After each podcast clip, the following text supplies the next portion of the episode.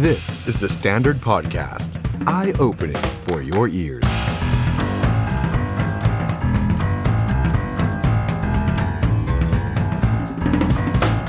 สวัสดีครับ ต้อนรับผู้ชมเข้าสู่รายการ The Standard Now กับผมออฟชัยนนท์หานคีรีรัตน์ครับ คุณผู้ชมครับ วันนี้มาเจอกันพุธกลางสัปดาห์ครับ 20 เมษายน 2565 นะครับ ที่แฟนเพจ Facebook และ YouTube ของ The Standard นะครับ สวัสดีทุกท่านนะครับที่เข้ามาแล้วฝากกดไลค์ กดแชร์ แล้วก็คอมเมนต์มาคุยกันได้นะครับ สวัสดีครับ คุณพัวดลจากลาดกระบังครับ คุณไฟเย็น คุณนุช คุณสายบัว คุณแผ่นดินนะครับ คุณช่อทิพย์ คุณโสภา คุณชัยชนะ คุณลาพิษ คุณลูกเทวดา คุณไพศาลนะครับ คุณชามิว คุณแทมกูดคุณแคทเธอริยานะครับสวัสดีทุกท่านเลยนะครับ วันนี้มาคุยกันเป็นเหตุบ้านการเมืองในต่างประเทศกันหน่อยนะครับ เราห่างหายจากการพูดคุยถึงสถานการณ์ในต่างประเทศกันไปสักระยะหนึ่ง โดยเฉพาะสงครามรัสเซียยูเครนนะครับโอเคครับมีรายการอื่นๆใน THE STANDARD ที่ก็ยังพูดถึงสงครามรัสเซียยูเครนอยู่เป็นระยะนะครับ แต่ว่ารายการของเราเนี่ยห่างหายไปพอสมควรนะครับ เราสลับไปพูดถึงเรื่องต่างๆ มามากมายแล้ว แต่ว่าวันนี้ ต้องขออนุญาตคุณผู้ชมนะครับ พากลับไปที่รัสเซียยูเครนอีกครั้งถามว่าทำไมครับ เพราะว่าก่อนหน้านี้เนี่ยสงครามเนี่ยดูเหมือนว่ามันจะยืดเยื้อ แล้วก็มีช่วงที่เบาบางลงไป แต่ก็ยังมีการโจมตีอยู่นะครับ แต่ว่าล่าสุดเนี่ยเขาว่ากันว่านี่คือ phase ที่ 2 ของสงครามรัสเซียยูเครนนะครับแล้วก็รัสเซียก็เริ่มกลับมาโจมตียูเครนหนักอีกครั้ง โดยเฉพาะทางขวาก็คือทางตะวันออกของยูเครนครับดอนบาสนี่แหละครับแคว้นโดเนตสก์กับลูฮานสก์ ในภูมิภาคดอนบาสทางตะวันออกของยูเครน ดูเหมือนว่ารัสเซียจะเอาให้ได้นะครับวันนี้มาคุยกันหน่อยมาวิเคราะห์กันครับท้ายที่สุดแล้วสงครามรัสเซียยูเครนที่มันยืดเยื้อมานาน 2 เดือน 3 เดือนแล้วเนี่ยมันจะไปยังไง มันจะจบยังไง เดี๋ยวสักครู่นะครับจะได้ชวนอาจารย์ ดุลยภาคปรีชารัตน์นะครับมาร่วมวิเคราะห์ไปพร้อมกันกับเราด้วยนะครับอีกสักครู่เดียวห้ามพลาดเด็ดขาดนะครับแต่ว่าก่อนอื่นเนี่ยผมขออนุญาตสรุปแล้วก็ไล่เรียงเหตุการณ์คร่าวๆก่อนแล้วกันเพราะว่า เชื่อว่าหลายท่านเองก็อาจจะไม่ได้ตามอย่างใกล้ชิด แล้วก็ไม่ได้ตามทุกวันนะครับว่าเอ๊ะสงครามรัสเซียยูเครนจนถึงวันนี้เนี่ยมันไปถึงไหนแล้ว ใกล้จะสิ้นเดือนเมษายนแล้ว มันไปถึงไหนแล้วนะครับคุณผู้ชมครับไปที่เมื่อวานนี้กันก่อนครับรอยเตอร์ได้อ้างอิงคำพูดของประธานาธิบดีวลาดิเมียร์เซเลนสกี้ของยูเครน บอกว่ากองทัพของรัสเซียเริ่มเปิดฉากโจมตีครั้งใหม่ ที่โดเนตสก์และลูฮานสก์ก็คือที่ภูมิภาคดอนบาส ทางตะวันออกของยูเครนแล้วนะครับ ซึ่งประธานเสนาธิการยูเครนเรียกปฏิบัติการครั้งนี้ว่านี่คือสงครามเฟสที่ 2 สงครามระยะที่ 2 เริ่มต้นขึ้นแล้ว ไม่นานหลังจากนั้นครับก็มีรายงานว่ากองทัพรัสเซียเข้าควบคุมเมืองเครมินนา ในแคว้นลูฮานได้สำเร็จ หลังจากที่เปิดศึกในภูมิภาคนี้ ด้วยกองกำลังทหารหลายพันนาย อาวุธยุทโธปกรณ์ ปืนใหญ่จรวดต่างๆ นานาเครมินนานี่ถือว่าเป็นเมืองศูนย์กลางในแคว้นลูฮานนะครับมีคนอยู่ประมาณเกือบเกือบสองหมื่นคน ขณะที่กองกำลังรัสเซียก็อย่างที่ทราบนะครับโจมตีทุกทิศทุกทาง ตอนนี้ยังไม่สามารถระบุจำนวนคนเจ็บและคนเสียชีวิตได้ ผู้ว่าการของเมืองนี้นะครับบอกว่าเครมินนาอยู่ภายใต้การควบคุมของรัสเซียแล้ว เราต้องถอนกองกำลังของเราออกจากที่นั่น หลังจากที่ประจำการอยู่ได้ประมาณสักเกือบ 2 เดือน นี่ครับ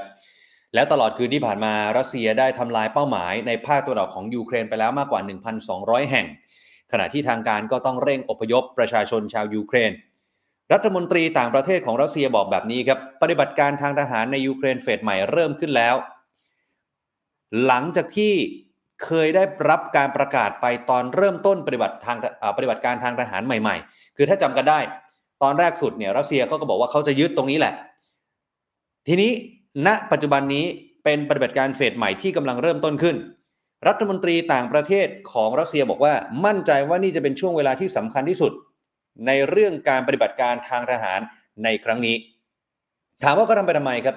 จุดมุ่งหมายก็คือว่าต้องการที่จะปลดปล่อยภูมิภาคเนี้ยออกจากยูเครนให้เป็นอิสระโดยสมบูรณ์ ถ้าแปลไทยเป็นไทยในอีกแง่หนึ่งอาจจะหมายความได้ว่า รัสเซียต้องการภูมิภาคนี้แบบเบ็ดเสร็จเด็ดขาดร้อยเปอร์เซ็นต์ให้ได้สักทีนะฮะ นอกจากนี้ครับรัฐมนตรีต่างประเทศรัสเซียเซอร์เกย์ลาฟรอฟครับยังบอกด้วยนะครับว่า ทางการรัสเซียไม่เคยคิดที่จะใช้อาวุธนิวเคลียร์ในสมรภูมิยูเครน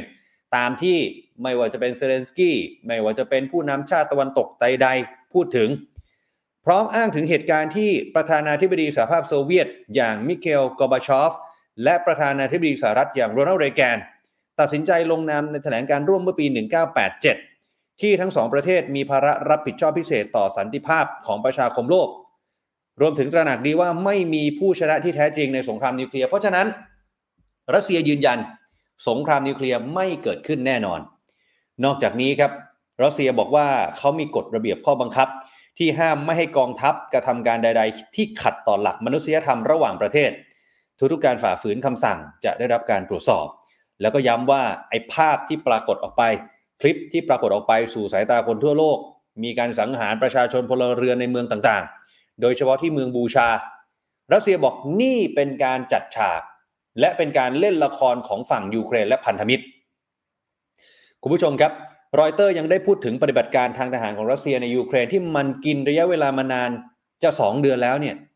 ถือว่านานกว่าที่หลายฝ่ายคาดการณ์กันเอาไว้ ผมถามคุณผู้ชมที่เข้ามาชมในขณะนี้ก็ได้นะครับ ว่าคุณผู้ชมคิดว่า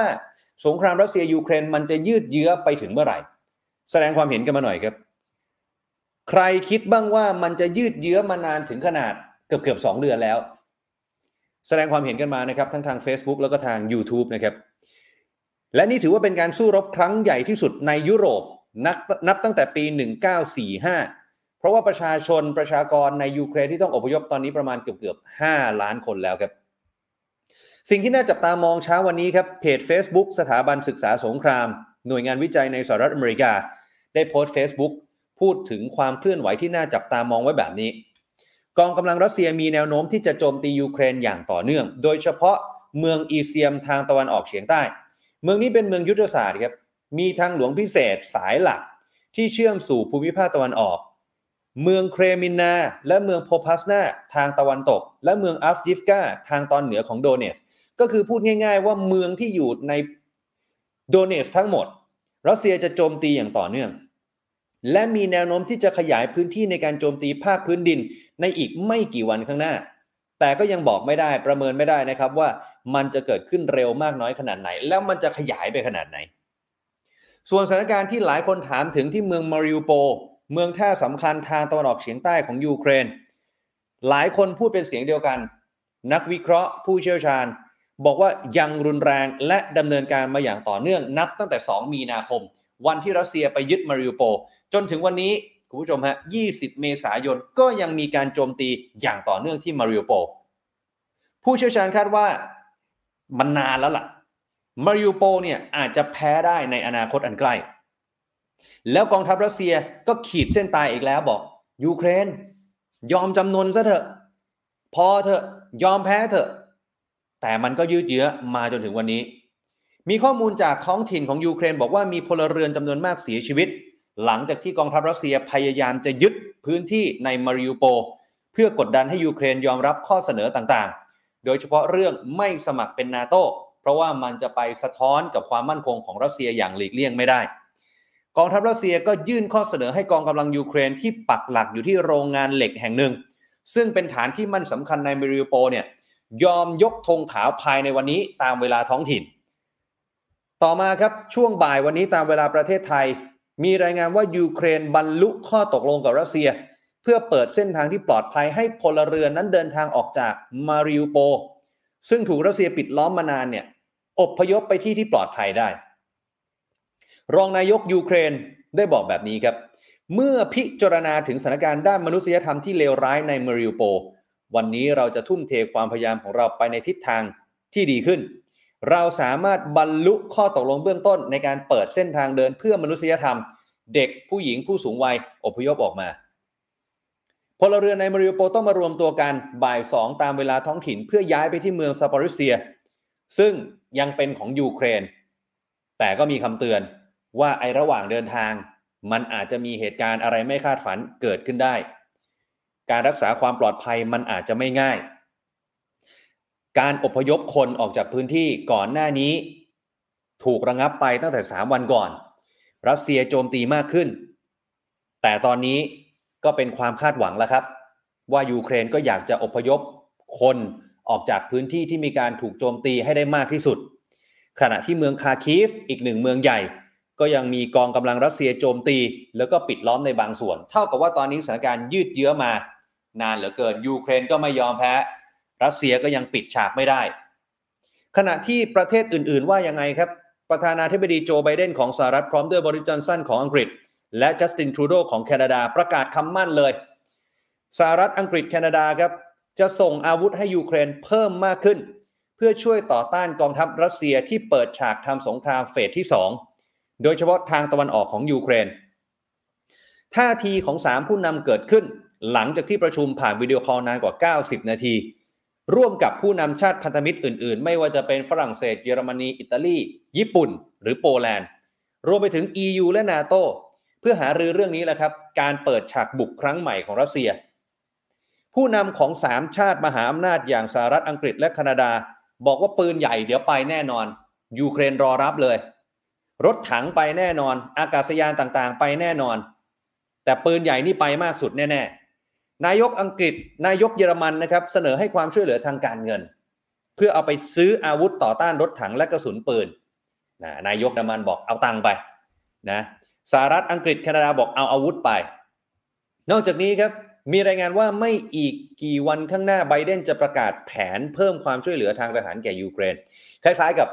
ก่อนหน้านี้ที่เขาประกาศวงเงิน 800 ล้านดอลลาร์ซึ่งถ้าเป็นจริงเนี่ยนะครับ ยอดเงินที่จะช่วยเหลือยูเครนที่ถูกส่งไปโดยสหรัฐเนี่ยมากกว่า 3,000 ล้านดอลลาร์ไปแล้วนะครับ ถ้าบวกเพิ่มอีก 800 ล้าน ขณะที่กระทรวงกลาโหมของสหรัฐครับเปิดเผยหลังการประชุม ว่าจะมีการจัดส่งอากาศยานกองทัพ และชิ้นส่วนอะไหล่เครื่องบินไปให้ยูเครน เพื่อเพิ่มขนาดฝูงบิน ช่วยในการซ่อมแซมอากาศยานของยูเครนที่ได้รับความเสียหาย สหรัฐยืนยันนะครับ ไม่ได้ส่งให้โดยตรง แต่ก็ไม่ได้บอกเหมือนกันว่าส่งผ่านประเทศไหนไป ขณะที่โฆษกทำเนียบขาวครับ บอกกับนักข่าวบอกว่าไบเดนและชาติพันธมิตร เดี๋ยวจะหารือเกี่ยวกับการนัดหมายทางการทูตตลอดจนประสานความร่วมมือเพื่อความพยายามในการกำหนดต้นทุนทางเศรษฐกิจที่รุนแรงให้รัสเซียต้องมารับผิดชอบ เนี่ยความเสียหายที่มันเกิดขึ้น รัสเซียต้องรับผิดชอบ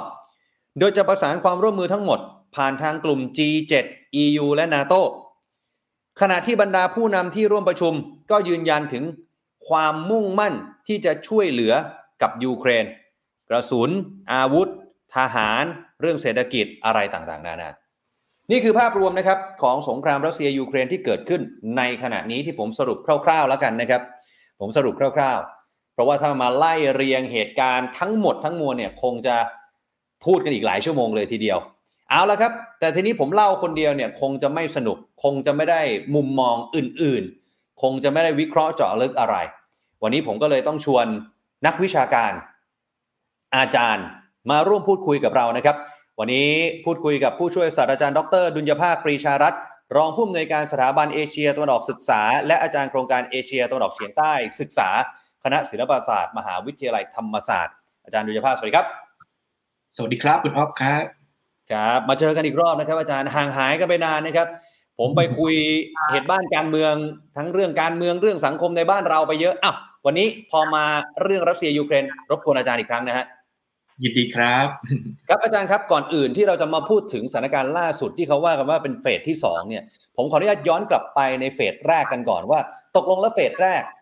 ใครชนะฮะใครประสบความสำเร็จในเรื่องของยุทธศาสตร์เรื่องของการโจมตีที่ผ่านมาครับ ครับผมคิดว่าก็สูสีกันนะครับ เนื่องจากว่าตามหลักนิยมหรือยุทธวิธีการลบของกองทัพรัสเซียเนี่ยจะแบ่งเป็นเฟสอยู่แล้วนะครับครับเพราะว่าเฟสหนึ่งนี่ก็คือทำลายโครงสร้างพื้นฐานทางเศรษฐกิจและการทหารของยูเครนนะให้ราบเป็นหน้ากองเลยทีเดียว ส่วนเฟสสองก็คือการทุ่มสรรพกำลังเข้ามาสู่ภูมิภาคนะครับที่เป็นจุดยุทธศาสตร์สำคัญจริง ๆ ในสายตาของนักการทหา รัสเซียก็คือภูมิภาคดอนบาสนะครับ แต่ว่าข้อมูลกันไปไปมาๆเนี่ยผมคิดว่ามันก็มีอะไรแปลกๆอยู่บ้างนะครับ เพราะว่าแรกเริ่มเนี่ยวลาดิเมียร์ปูตินประกาศว่า สงครามที่เข้าไปบทขยี้ยูเครนเนี่ยจะใช้ทหารประจำการนะครับจะไม่ได้เรียกกำลังพลสำรองนะครับ ซึ่งจะไม่ทำให้พี่น้องรัสเซียต้องลำบากนะในการเกณฑ์ทหารหรือเข้าไปตายเอาดาบหน้านะครับ แต่มาระยะหลังๆเนี่ยมันก็มีข่าวว่าทหารประจำการอย่างเดียวคงไม่พอแล้วนะครับ มีการกักเกณฑ์กองทหารเพิ่มเติม ตามหัวเมืองต่างๆ ในสถานที่รับหลายแห่งเนี่ยเพื่อระดมสรรพกำลังเข้ามาควบคุมภูมิภาคตะวันออกของยูเครนดังนั้นผมผมก็คิดว่ารัสเซียก็ อาจจะประสบความสำเร็จบางแง่มุมนะครับ แต่ว่าก็ไม่ประสบความสำเร็จในบางแง่มุมด้วยเหมือนกันนะครับอันนี้ตัดภาพมาที่ยูเครนเนี่ย ผมคิดว่ายูเครนก็เสียหายอย่างมากนะครับ เพราะว่าห้างสรรพสินค้าอพาร์ตเมนต์ที่อยู่ของพลเรือน ถนนยุทธศาสตร์ โครงสร้างพื้นฐานทางเศรษฐกิจและการทหารเนี่ยก็นะครับได้รับผลกระทบอย่างเป็นอัตราเลยทีเดียว แต่เนื่องจากว่า การยันยันทัพรัสเซียของยูเครนเนี่ยมันกินระยะเวลายาวนานพอสมควร นั่นหมายความว่าอาวุธยุโทโธปกรณ์สรรพกำลังจากตะวันตกเนี่ยร่อนหรือส่งมาถึงรัฐบาลเคียฟนะครับกองบัญชาการหลักๆ ของกองทัพยูเครนเรียบร้อยแล้ว นั่นหมายความว่ายูเครนก็ประสบความสำเร็จนะครับ ในการยันทัพรัสเซียไม่ให้เผด็จศึกอย่างรวดเร็ว จนกระทั่งมีกำลังเสริม จากชาติตะวันตกเนี่ยเข้ามาหนุนนำ และยังไม่นับว่าถึงแม้เศรษฐกิจของยูเครนจะระสำระสายมากจากการโจมตีของทหารรัสเซีย แต่ณวันนี้ใช่ไหมครับ สหรัฐอเมริกาหรือชาติตะวันตก หลาย ๆ ประเทศเลยเนี่ยก็อัดเม็ดเงินช่วยเหลือ ระบบเศรษฐกิจของยูเครนนะผมผมคิดว่าสายป่านการทำสงครามของยูเครนเนี่ยไปต่อได้นะครับ แต่ว่าสิ่งที่น่าสนใจก็คือณวันนี้กองทัพรัสเซียไม่ได้รบกับกองทัพยูเครนโดดๆแล้วนะครับ แต่มันมีเงาของสหรัฐและชาติตะวันตกเข้ามาด้วย ซึ่งนั่นก็คือเพิ่มความยากลำบาก และสร้างความยืดเยื้อเหมือนกันในการยุดนะครับ อืมทีนี้อาจารย์ครับมีนักวิเคราะห์หลายฝ่ายเนี่ยเขามองแบบนี้เขามองว่า คือการเมื่อกี้อาจารย์บอกว่ารัสเซียเนี่ยเขามักจะรบเป็นเฟสอยู่แล้วเขาจะแบ่งเป็นเฟสใช่ไหมฮะแต่มีบางท่านเนี่ยเขาบอกว่าการประกาศยุติการรบเฟสแรกของรัสเซียเนี่ยเหมือนเป็นการปกปิดว่าตัวเองเนี่ยล้มเหลว จริง ๆ แล้วควรจะปิดจ็อบเผด็จศึกยูเครนได้ตั้งแต่เฟสแรกเฟสเดียว แต่กลายเป็นว่าโอ้โหมันยืดเยื้อมาจนถึงขนาดนี้เกือบสองเดือนแล้ว อาจารย์คิดเห็นยังไงฮะผมคิดว่าก็เป็นข้อวิเคราะห์ที่น่ารับฟังนะครับ เพราะว่าเฟสแรกเนี่ยแม้ว่าจะใช้ขีปนาวุธยุทธศาสตร์อาวุธหนักหลาย ๆ อย่างเนี่ยทำลายโครงสร้างพื้นฐานทางการทหารของกองทัพยูเครนเนี่ย แต่ต้องอย่าลืมนะครับว่าทัพทหารรัสเซียเนี่ยส่งทหารราบกับทหารม้าเนี่ย เข้าไปยึดกรุงเคียฟ แต่มันยึดไม่ได้นะครับมันยึดไม่ได้นะครับสุดท้ายก็ต้องถอนกำลังออกจากภูมิภาคเคียฟ แล้วก็โดนทัพยูเครนเนี่ยตีตัดกำลังนะครับมีปัญหาการส่งกำลังบำรุงการถอนทัพอะไรต่างๆเนี่ยเพราะนั้นผมคิดว่าเจตนาแรกของนักการทหารรัสเซียเนี่ยก็คือถล่มโครงสร้างพื้นฐานแต่พยายามจะยึดเคียฟให้ได้ เพราะว่าเป็นพิชัยยุทธในการทำสงครามนะครับก็คือการส่งทหารราบทหารม้าเนี่ยยึดเมืองหลวง แต่ว่าพยายามอยู่ พอสมควรเหมือนกันก็มีปัญหาทำให้ต้องถอนวันนั้นนี่คือคือการเสียหน้าอย่างหนึ่งเหมือนกัน ผมคิดว่านะครับในในเฟสหนึ่งเนี่ยนะครับแต่ว่าก็ต้องติดตามกันต่อไปว่าเฟสสองเนี่ยจะเผด็จศึกในภูมิภาคดอนบาสได้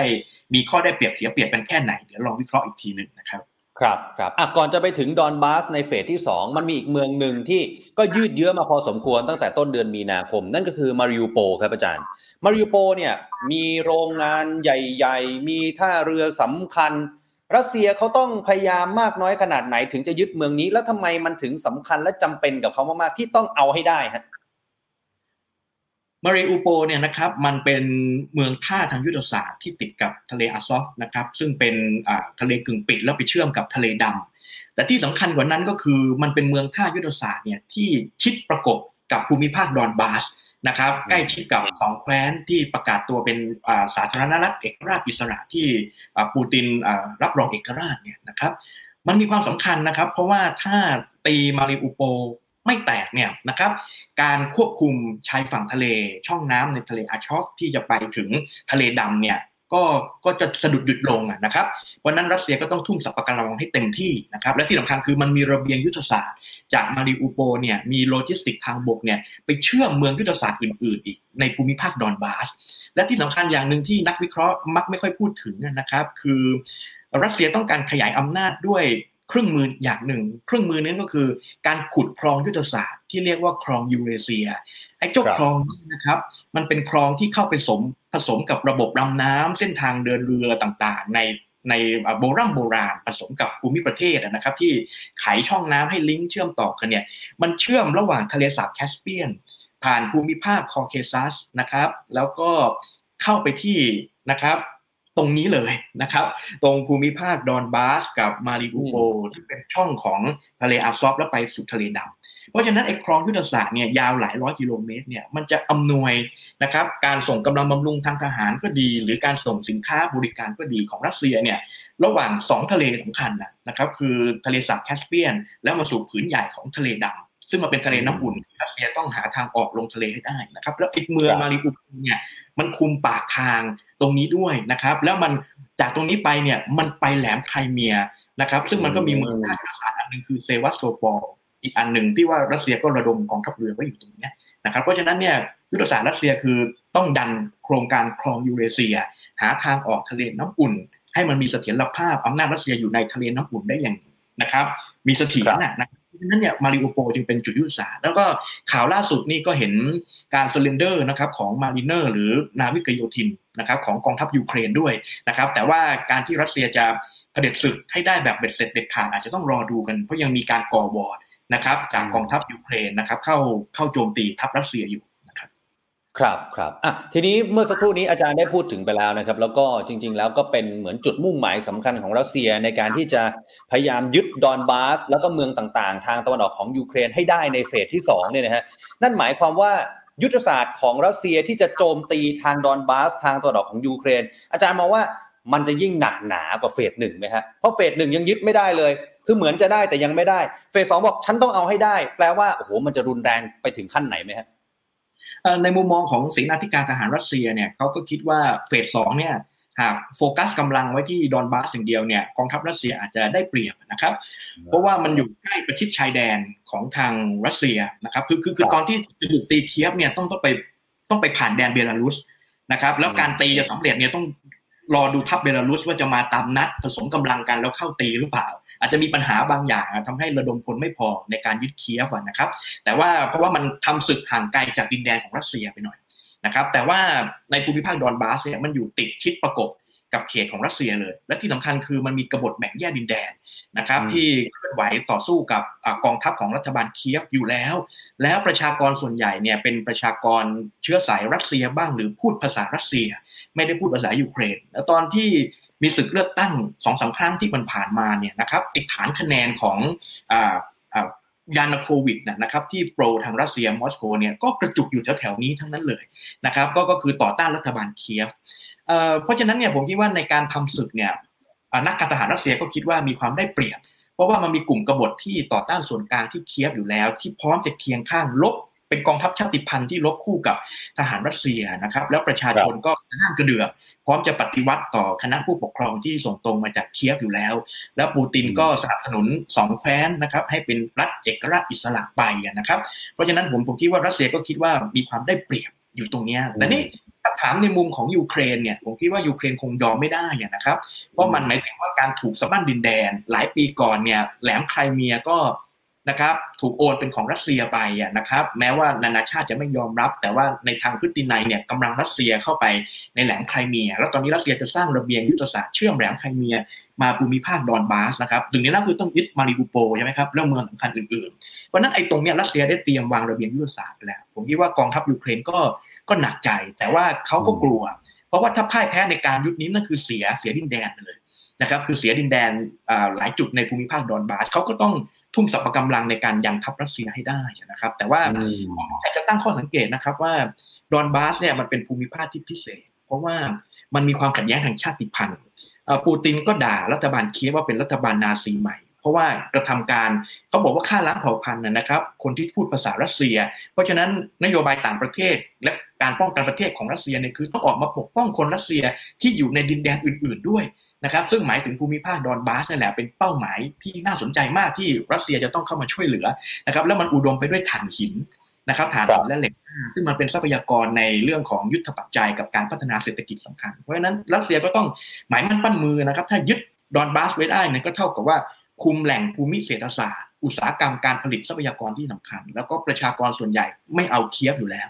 นะครับผมคิดว่าเขาคิดว่ามีความได้เปรียบเลยโฟกัสมาที่ตรงนี้จะได้ไม่เสียหน้ามากด้วยนะครับ เพราะว่าโอกาสที่น่าจะชนะเนี่ยน่าจะมีอยู่สูง แต่ว่าสงครามเป็นสิ่งไม่แน่ไม่นอนใช่ไหมครับคุณออฟบางทีอาจจะพลาดพังก็ได้ อาจจะไม่ได้ชนะดังใจหวังเพราะตอนนี้ไม่ได้ลบกับยูเครนทีเดียว มันมีพลังของสหรัฐอเมริกากับตะวันตกเข้ามายันเดี๋ยวก็ยังกันกระหน่ำเลยในภูมิภาคดอนบาสนะครับต้องลองดูเกมอาจจะพลิกก็ได้นะครับ อืมอืมถ้าอย่างนั้นแล้วถ้าผมถามอาจารย์แบบนี้ได้ไหมฮะว่า ถ้าสมมติว่าถ้ารัสเซียเนี่ยมาโฟกัสที่ดอนบาสเป็นหลัก เอาแค่นี้ละ ไม่ตีไปอ่าเดี๋ยวเอามังนั้นเอาเมืองนี้ไม่ไปถึงเคียฟแล้วเอาแค่ดอนบาสก่อน สมมุติว่าถ้าท้ายที่สุด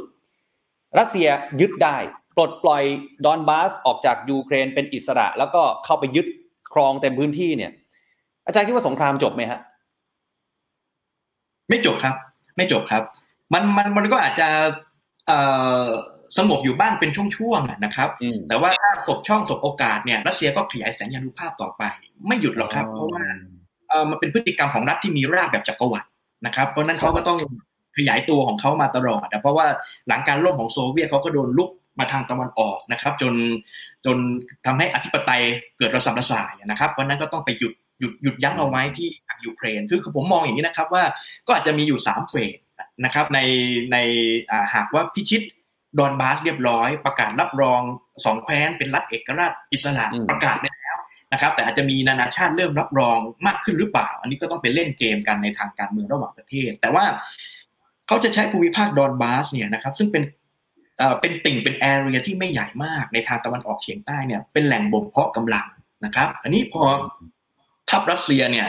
ฝึกซ้อมขยายกำลังกับทัพชาติพันธุ์ที่อยู่ในดอนบาสเนี่ยนะครับแล้วมีอาวุธหนักอาวุธยุทโธปกรณ์เนี่ยวางกำลังเข้าไปเรื่อยๆเนี่ยผมว่าเฟสสองเนี่ยมันก็หลังจากนั้นเนี่ยนะครับมันก็ต้องขยายออกไปอีก ซึ่งผมคิดว่าให้จับตาดูเมืองคาคีฟ ซึ่งอยู่ทางตะวันออกเฉียงเหนือเป็นเมืองใหญ่นะครับ ของยูเครนเนี่ยแล้วลากเส้นจากคาคีฟลงมาเนี่ยนะครับ จะไปสู่เมืองหนึ่งที่ตั้งอยู่กลางน้ำของแม่น้ำดานิเปอร์ เรียกว่าเมืองดานิโปรนะครับ อันนี้ถ้าเป็นเส้นตรงนี้มันตีตัดสะพายแล่งลงมาจากชายแดนตะวันออกแล้วลงมาถึงตรงกลางของแม่น้ำดานิเปอร์เนี่ยมันจะปิดด้านตะวันออกเฉียงใต้ทั้งหมดเลย แล้วรัสเซียก็จะคุมทั้ง area ทางบกกับการเดินเรือในแม่น้ำดานิเปอร์ จนมาถึงพวกแหลมไครเมียบริเวณภาคใต้ได้นะครับเพราะนั้นเนี่ยจะเป็นอีกโซนหนึ่งนะครับที่อาจจะเป็นเฟสสองหลังจากยึด ดอนบาสได้เรียบร้อยแล้ว ส่วนเฟสสามคืออะไรครับ ก็คือจากภาคตะวันออกของยูเครนเนี่ยเฟสสองเนี่ยมันคือผ่ากลางนะครับทีนี้มันจะเหลือ area ที่อยู่ด้านบนอีกเหนือของทางภาคตะวันออกก็จะยึดให้หมดเลย โดยผลลัพธ์ที่ได้ก็คือจะจะมีแนวแม่น้ำดานิเปอร์นี่แหละที่ผ่าประเทศยูเครนแล้วฝั่งขวาคือเขตตะวันออกเนี่ยรัสเซียจะใช้เป็นเขตอิทธิพล ส่วน area ตะวันตกของแม่น้ำดานิเปอร์เนี่ยนะครับก็จะเป็น เขตอิทธิพลของสหรัฐอเมริกาหรือตะวันตก เพราะฉะนั้นยึดดอนบาสก่อนนะครับ ตามด้วยจุดยุทธศาสตร์ขึ้นมาที่คาคิฟกับดานิโปรแล้วก็พ้นเส้นแบ่งระหว่างคาคิฟกับดานิโปรเข้าไปจรดภาคเหนือในฝั่งบูรพาทั้งหมดนะครับ ผมคิดว่าเขาต้องคิดแบบนั้น เพราะว่าประเพณีการปักม่านเหล็ก หรือเส้นพรมแดนทางภูมิรัฐศาสตร์ของมหาอำนาจเนี่ยมันในทางภูมิศาสตร์ทหารเนี่ยแม่น้ำดานิเปอร์ ซึ่งกว้างและลึกกันนะครับ มันแล้วก็ผ่าประเทศยูเครนออกเป็นสองโซนอยู่แล้วเนี่ยมันมันมันมีความเหมาะสมในทางยุทธการหลายๆอย่างเลยทีเดียวนะครับ แต่ว่าก็ต้องจับตาดูกันต่อไป ครับครับถ้าอย่างนั้นเมื่อกี้เราคุยรัสเซียกับยูเครน แต่ว่าถ้าสมมติต่อผมขออนุญาตสมมติต่อเนี่ยถ้าสมมติรัสเซียยึดดอนบาสได้แล้ว แบบนี้เสถียรภาพในยุโรปทั้งหมดเลยเนี่ยเขาจะกระทบอะไรบ้างไหมฮะอาจารย์ผมคิดว่า มันจะกระทบมากถ้าหากว่ายึดเคียฟได้นะครับ หรือว่าฝั่งตะวันตกแม่น้ำดานิเปอร์ อันนี้ถ้ายึดภูมิภาคดอนบาสเนี่ยมันก็จริงแล้วก็เป็นอาณาบริเวณที่ไม่ใหญ่มาก อยู่ทางตะวันออกใต้ของยูเครนนะครับ แล้วก็อยู่ฝั่งตะวันออกของแม่น้ำดานิเปอร์นะครับ ซึ่งซึ่งก็คิดว่ายุโรปก็ยังปลอดภัย ยังยืนระยะอย่างปลอดภัยอยู่ แต่ว่าเพื่อไม่ให้ม่านเหล็กมันขยายตัวไปมากกว่านี้ก็ต้องตรึงมันให้อยู่กับที่นะครับ เพราะฉะนั้นเนี่ยในเมื่อรัสเซีย เคลื่อนย้ายอาวุธยุโทโธปกรณ์สัพพกำลังไปตรงไหนเนี่ยนะครับทัพของนาโตสหรัฐเนี่ยก็ต้องช่วยทัพของเคียฟเนี่ยในการเข้ายันนะครับเพราะฉะนั้นคือเขาเขาเขาก็คิดว่าไอการการศึกในยูเครนเนี่ยมันคือรัสเซียพยายามจะขีดม่านเหล็กขึ้นมาใหม่ ซึ่งมันหายไปแล้วหลังการล่มสลายของโซเวียตในยุคสงครามเย็นกำแพงเบอร์ลินแตกใช่ไหมครับแต่ว่าตอนนี้เหมือนรัสเซียกำลัง revise สิ่งนี้ขึ้นมาใหม่ เพราะฉะนั้นไอ้สงครามที่มันมีมหาอำนาจเข้ามายุ่งเกี่ยวกันเนี่ยมันจะไปกระจุก อยู่ที่ยูเครนนะครับ แต่ว่ายูเครนเนี่ยมันเป็นประเทศที่มันมีเส้นรอยเลื่อนที่ผ่าประเทศอยู่แล้ว ในทางกายภาพแม่น้ำดนีเปอร์ผ่าเป็นสองฝั่งอยู่แล้วใช่ไหมครับ ในทางประวัติศาสตร์ ในทางการเมืองอย่างเงี้ย มันก็แบ่งเป็นสองเขตตะวันตกตะวันออกพรมแดนอาจจะแตกต่างกันบ้างแต่มันมีสองโซนอยู่แล้วเพราะฉะนั้นไอ้แบบนี้มันอันตรายนะครับ เพราะนั้นอย่างประเทศเนี่ยอย่างเกาหลีก็ถูกผ่าเป็นสองเวียดนามถูกผ่า นะครับเยอรมนีถูกผ่าในช่วงสงครามเย็นอะไรอย่างเงี้ยนี่ปัญหาของยูเครนตัวใหม่เลย ผมคิดว่าให้จับตามองว่าณวันนี้และอนาคตข้างหน้า ถ้าหากรัสเซียยึดดอนบาสได้นะครับหรือตั้งเขตอิทธิพลของรัสเซียทางฝั่งตะวันออกเนี่ยนั่นหมายความว่าประเทศยูเครนมันถูกผ่านะครับ เพราะฉะนั้นนักยุทธศาสตร์ยูเครนนักการเมืองของยูเครนเนี่ยต้องไปคิดเรื่องการรวมชาติอีกทีหนึ่งนะ นะครับ เพราะว่ามันแบ่งแยกดินแดนไปแล้วภูมิภาคดอนบาสใช่ไหมครับไครเมียก็ถูกเฉือนไปแล้ว และยังไม่นับอิทธิพลรัสเซียที่มาทาบทับทางฝากตะวันออกอีก และในการบูรณาการรัฐใหม่ ตะวันตกตะวันออกมารวมกันใหม่อีกทีเนี่ยรัฐบาลเคียฟจะต้องทำอย่างไรนะครับ ซึ่งผมคิดว่าจะเป็นโจทย์ใหญ่เลยเหมือนกัน ครับ แล้วถ้าในในทางกลับกันครับอาจารย์ สมมุติต่อ สมมุติว่ายูเครนเป็นฝ่ายผลักดันรัสเซียออกไปได้สำเร็จนะฮะโอ้แบบนี้เนี่ยอนาคตของรัสเซียนี่คือ จะฟุบไหมฮะ จากชาติมหาอำนาจก็วิอย่างนี้ไม่กล้าจะไปรุกรานชาติอื่นและปูตินอาจจะเจียมลงไป มันมีโอกาสที่จะเป็นอย่างนั้นไหมฮะอาจารย์ มีครับมีครับ เพราะว่าสงครามมันก็ไม่แน่ไม่นอนแล้วรัสเซียไม่ได้ลบกับยูเครนอย่างเดียวใช่ไหมครับลบกับพลังตะวันตกด้วยมันมันงัดกันสูสีแล้วกองทัพรัสเซียอาจจะพลาดพังได้นะครับรบนี่ถ้าเป็นแบบนี้เนี่ยหนึ่งก็คือเกียรติภูมิในเวทีระหว่างประเทศในฐานะ มหาอำนาจแม้ว่าจะไม่ใช่มหาอำนาจในการเมืองโลกก็ได้มหาอำนาจในสเกลของการเมืองยูเรเซีย อย่างเงี้ยก็เสียหน้ามาก เสียหน้ามากเพราะว่ารบแพ้ยูเครนแม้กระทั่งดอนบาสยังเอาไม่ได้เลยนะครับในในภาคตะวันออกเฉียงใต้นะครับนี้รัสเซียก็ต้องมาวางกำลังใหม่แล้วว่า จะกำหนดดินแดนไหนขึ้นมาเป็น buffer นะครับเป็นแดนกันชนหรือขีดเส้น เพื่อกันไม่ให้มีการล้ำเส้น ล้ำอิทธิพลเข้ามาในอนาบริเวณที่มันใกล้กับดินแดนหัวใจของรัสเซีย มากไปกว่านี้นะครับ แต่ว่าผม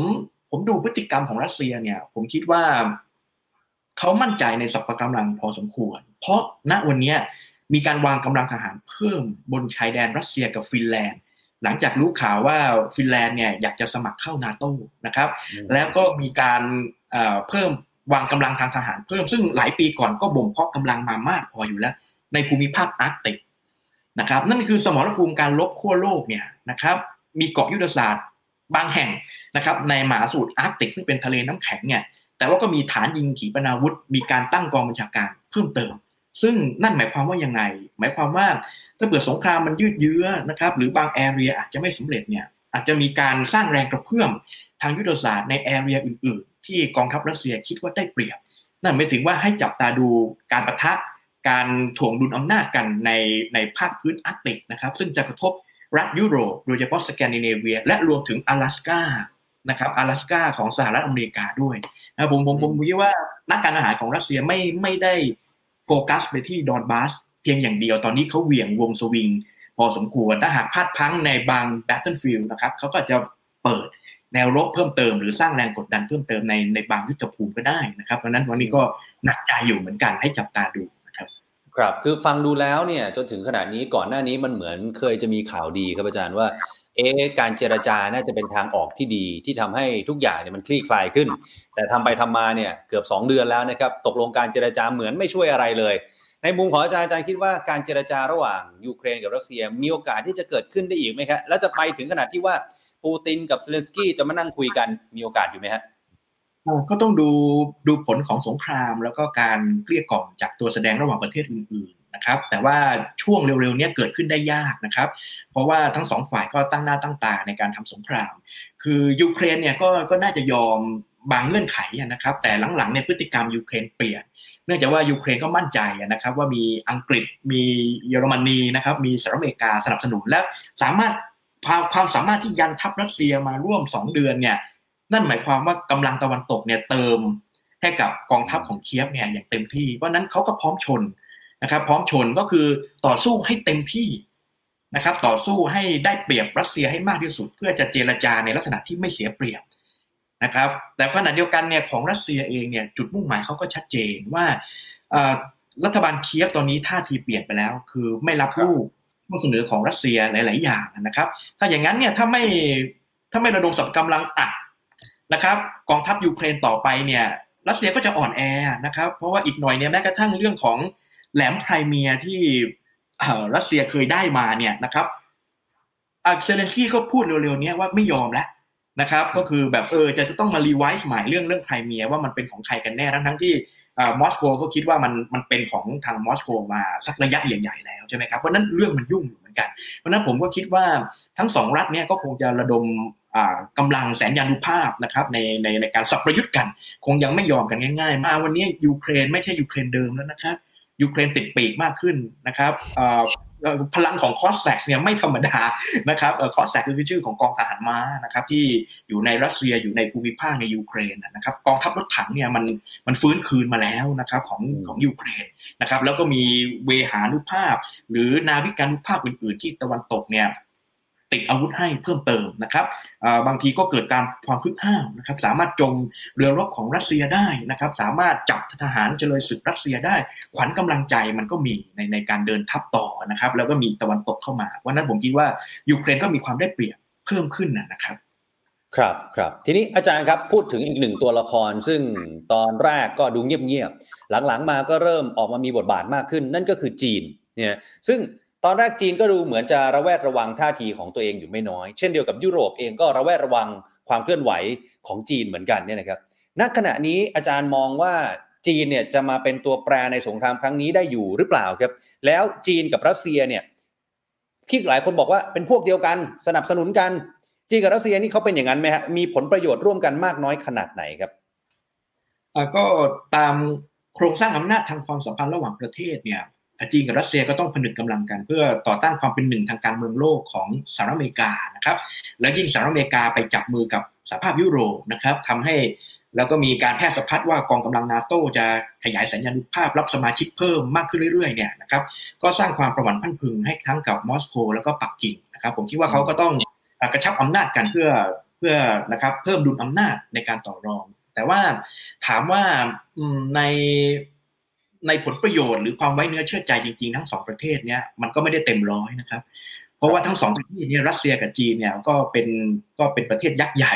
แล้วก็มีพรมแดนติดกัน และในยุคสงครามเย็นเนี่ยก็เคยมีการประทะเผชิญหน้าทางการทหาร ซึ่งกันและกันนะครับ ในตรงแม่น้ำอามู แม่น้ำอัสซูรีหรือ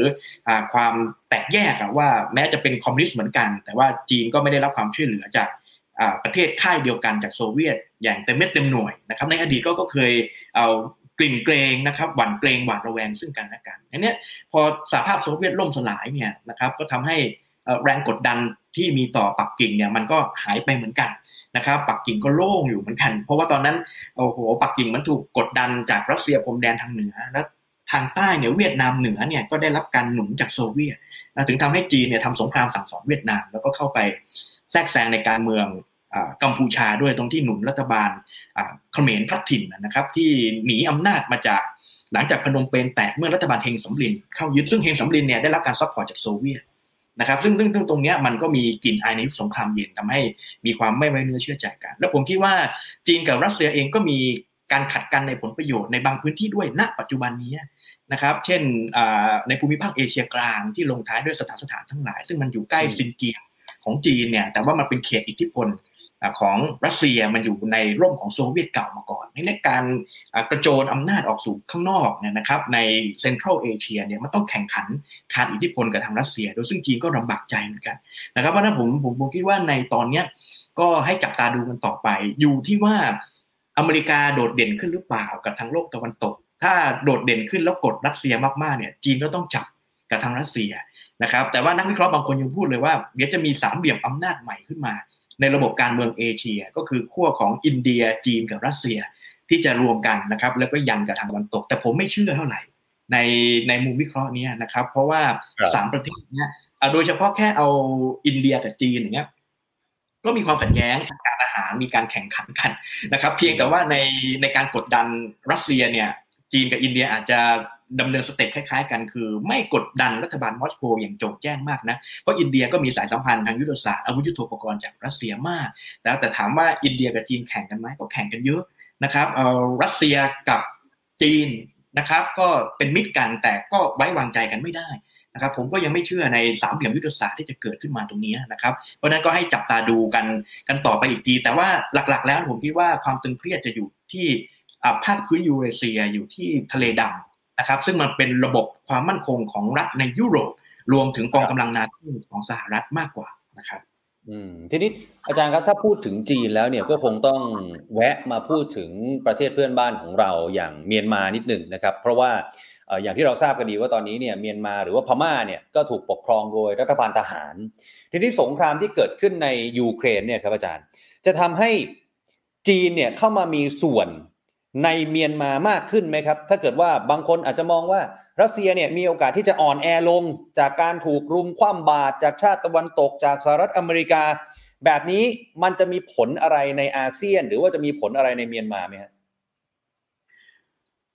ผมว่ารัฐบาลทหารที่กรุงเนปิดอว์เนี่ยก็จะได้สองเด้งเลยนะครับก็คือจะได้ทั้งจีนกับรัสเซียเนี่ยเข้ามาหนุนนำระบอบเผด็จการ คือคือผมขอนำเรียนอย่างนี้นะครับว่า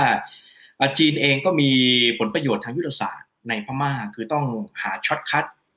ลงสู่ทะเลนะครับเพื่อกระตุ้นเศรษฐกิจในดินแดนตอนในเช่นเสฉวนหรือยูนนาน พม่าก็มีความสำคัญหลาย ๆ อย่าง ที่จะเป็นทางลัดทางยุทธศาสตร์ ในการ access สู่มาสู่อินเดียให้กับจีนใช่ไหมครับ เพราะนั้นเนี่ยในช่วงการเมืองหลังรัฐประหารเนี่ยเราเห็นว่าสายสัมพันธ์ระหว่างเนปิดอกับปักกิ่งเนี่ยมันก็ไม่ได้สั่นคลอนมากนะครับ มันก็มีการจีนก็ไม่ได้กดดันรัฐบาลทหารพม่ามากเหมือนกับสหรัฐอเมริกากับสภาพยุโรป ซึ่งสองสองกลุ่มนี้ก็เข้าไปสนับสนุนรัฐบาล NUG ที่ต่อต้านเผด็จการใช่ไหมครับก็เป็นขั้วอำนาจตรงข้าม แต่ที่ตัดตัดมาที่รัสเซียเนี่ยต้องนำเรียนอย่างนี้ว่า สายสัมพันธ์ระหว่างกองทัพพม่ากับกองทัพรัสเซียเนี่ยมันมีมานานนะครับ เพราะว่าอาวุธยุทโธปกรณ์ของกองทัพพม่าเนี่ยได้รับมาจาก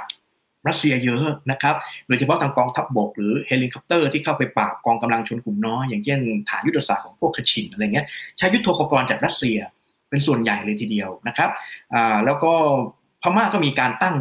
เคยมีมีแผนนะครับในการตั้งกองกำลังพวกขีปนาวุธยุทธศาสตร์หลายปีก่อนและสมัยรัฐบาลตานฉ่วยนะครับเขาก็ส่งเจ้าหน้าที่ทหารเนี่ยเข้าไปดูงานไปรับการฝึกอบรมกับทางกองทัพทหารรัสเซียนะครับเพราะนั้นมันเป็นสายสัมพันธ์ที่มีมายาวนานมากนะครับ เพราะนั้นณวันนี้นะครับเราจะเห็นท่าทีของรัฐบาลทหารพม่าว่าค่อนข้างจะเชียร์รัสเซียนะว่าเออในเมื่อรัสเซียถูกคุกคามทางยุทธศาสตร์ why not ทำไมไม่ชิงโจมตีเพื่อป้องกันตัวเองก่อนเนี่ยมีนองหลายก็ ก็เชียร์แต่ว่าในเวทีสหประชาชาติเนี่ยเสียงของพม่ามันไปแบบนั้นไม่ได้ เพราะว่าท่านท่านทูตตุนใช่ไหมครับที่ทูตที่อยู่ในสหประชาชาติในรัฐบาล NLD ชุดเก่าเนี่ยยังยังไม่ถูกถอดถอนยังอยู่ในตำแหน่งเพราะนั้นเสียงโหวตพม่าในกรณีนั้นเนี่ยก็คือประนามการบุกของรัสเซีย แต่ว่าเสียงจากเนปิดอเนี่ยมันไม่ใช่อย่างนั้น มันไม่ใช่อย่างนั้นนะครับ ก็เป็นเรื่องที่น่าสนใจ เพราะนั้นตรงเนี้ยมันก็ทำให้ทัพทหารพม่าเนี่ยได้อันนี้สองสองเด้งคือหนึ่ง จีนก็น่าจะช่วยอบอุ้มดูแลอยู่ รัสเซียก็น่าจะโอบอุ้มดูแลแล้วมินอ่องหล่ายเองก็ส่งสัญญาณว่าเชียร์รัสเซียอยู่เป็นนัยๆ อยู่เป็นนัยๆนะครับ ถามว่าตอนนี้กลายเป็นว่ารัสเซียต้องทำศึกนะครับในเขตยูเรเซียในยูเครนสหรัฐอเมริกามหาอำนาจก็นะครับจัด priority ในการดำเนินนโยบายต่างประเทศเนี่ยโดยโฟกัสมาที่ที่ยูเครนนะครับ ซึ่งตรงเนี้ยผมว่ามันทำให้รัฐบาลทหารที่เนปิดอว์ปลอดภัยมากขึ้น ราะว่าแรงกดดันจากเวทีนานาชาติเนี่ย มันไปลงที่ยูเครนนะครับ มันก็ทำให้สปอตไลท์มันไม่ได้มันไม่ได้สายฉายส่องมาที่รัฐบาลทหารพม่าว่าจะโดนตามล่าโดนกดดันยังไง ตอนนี้รัฐบาล NUG กลุ่มกองทัพประชาชนก็สู้โดยที่แรงสนับสนุนจากตะวันตกเนี่ยก็เริ่มแผ่วๆเหมือนกัน ในการกดดันในปีดอ เพราะว่าทุกอย่างจะโฟกัสไปที่สมรภูมิที่ยูเครน นะผมผมคิดว่าตรงเนี้ยมันก็มันก็ช่วยให้รัฐบาลทหารพม่าเนี่ยพอประคับประคองแรงกดดันตัวนี้ต่อไปได้ด้วยซ้ำไปนะครับ อืมอืมอืมครับ วันนี้หลายเรื่องครับน่าสนใจครับอาจารย์ชวนมาคุยกันนะทั้งในรัสเซียยูเครนนะครับแล้วก็ส่งผลมาต่อเนื่องที่จีน หรือว่าแม้กระทั่งในเมียนมานะครับเดี๋ยวไว้โอกาสหน้าคงชวนอาจารย์ยุทธภาพมาคุยกันใหม่นะครับถ้าเกิดว่า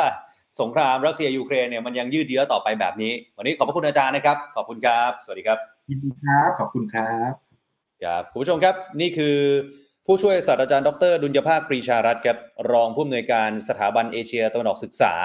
และอาจารย์โครงการเอเชียตะวันออกเฉียงใต้ศึกษาคณะศิลปศาสตร์ มหาวิทยาลัยธรรมศาสตร์ครับชวนอาจารย์มาพูดคุยกันนะครับในเรื่องของสงครามรัสเซียยูเครนที่มันยืดเยื้อมาจะ 2 เดือนแล้วนะครับคุณผู้ชมเราคุยกันมาเนี่ยเปลี่ยนเรื่องไปแล้วก็ตามนะครับแต่รัสเซียยูเครนยังไม่จบเลยนะครับอนาคตสงครามนี้จะเป็นอย่างไรโปรดติดตามตอนต่อไปอย่างใกล้ชิด ฝากกดไลค์กดแชร์ไลฟ์นี้ด้วยนะครับแล้วก็กดติดตาม The Standard ของเราไว้ด้วยครับพรุ่งนี้ครับสองทุ่มกลับมาเจอกันใหม่ครับ The Standard Now มีอะไรที่น่าสนใจรออยู่อีกเพียบรวมไปถึงแคมเปญเลือกตั้งผู้ว่ากทมของเราครับ คุณเลือกใครชอบใคร อยากกาให้ใคร อยากฟังวิสัยทัศน์แนวคิดของใคร ดูได้นะครับในช anel ของ The Standard นะครับตอนนี้เราทยอยปล่อยคลิปออกมาเรื่อยๆ แล้วเดี๋ยวจะมีเวทีดีเบตใหญ่นะครับ ก่อนเลือกตั้ง 1 สัปดาห์เจอกันห้ามพลาดวันนี้ลาไปก่อนครับ สวัสดีครับ Standard Podcast, eye opening for your ears.